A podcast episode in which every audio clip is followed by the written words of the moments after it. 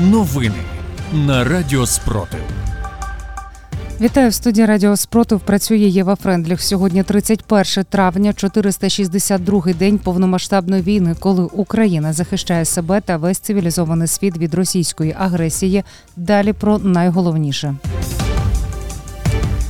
У тимчасово окупованому Мелітополі росіяни облаштували близько 10 катівень.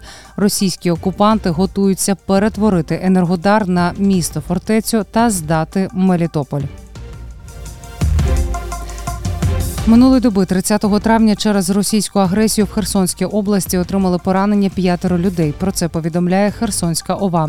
Російські окупанти 49 разів обстріляли мирні населені пункти області, випустили 219 снарядів з артилерії, РСЗВ, мінометів, танків, безпілотників та авіації. Херсон ворог атакував два рази, випустивши по місту 5 снарядів. Війська Російської Федерації вкотре обстріляли місто Очаків у Миколаївській області, застосовуючи для атаки артилерію.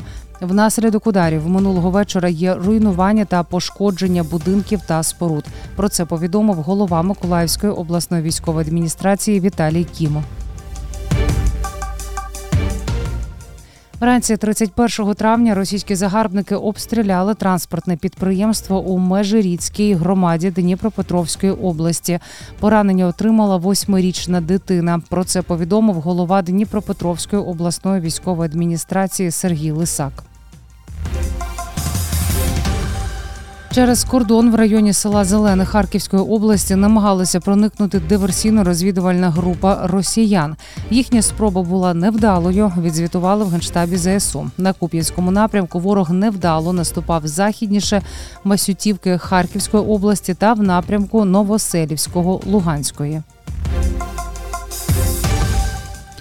Тимчасово окупованому Мелітополі Запорізької області росіяни облаштували з десяток катівень.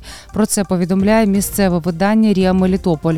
Українських громадян, затриманих під надуманими приводами, там б'ють і катують електричним струмом. Зокрема, людей допитують у колишньому приміщенні 24-го училища, де окупанти облаштували свою комендатуру.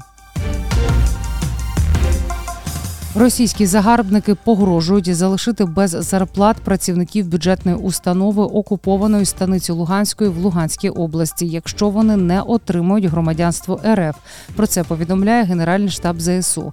Також є інформація про те, що в Кримському місті Ялта російська окупаційна влада відбирає в українських громадян нерухоме майно за відмову отримувати російські документи.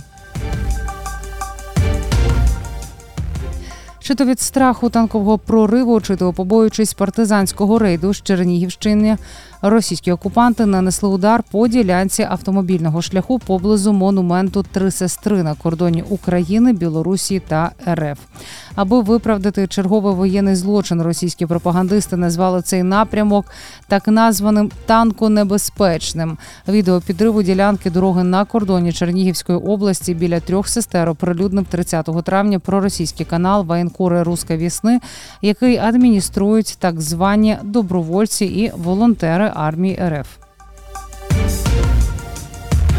Рія Мелітополь повідомляє про те, що російські окупанти завезли до тимчасово окупованого енергодару техніку для будівництва напівпідземного складу з боєприпасами. За даними виданням, Росіяни дійшли до висновку, що вони не можуть широко використовувати будівлі промзони, оскільки це небезпечно.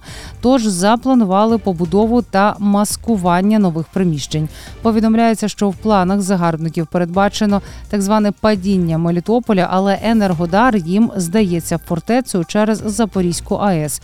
Тому у це місто, на відміну від інших тимчасово окупованих територіях, не завозять криміналітет для залякування місцевого населення. Як це відбувається в інших окупованих містах. За добу Сили оборони України знищили 470 російських окупантів. Більше за новинами слідкуйте в телеграм-каналі Радіо Спротив. З вами була Єва Френдліх. Зігріваємо один одного любов'ю. Віримо в сили оборони України, і все буде Україна.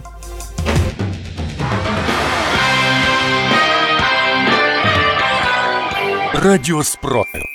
Радіо визвольного руху.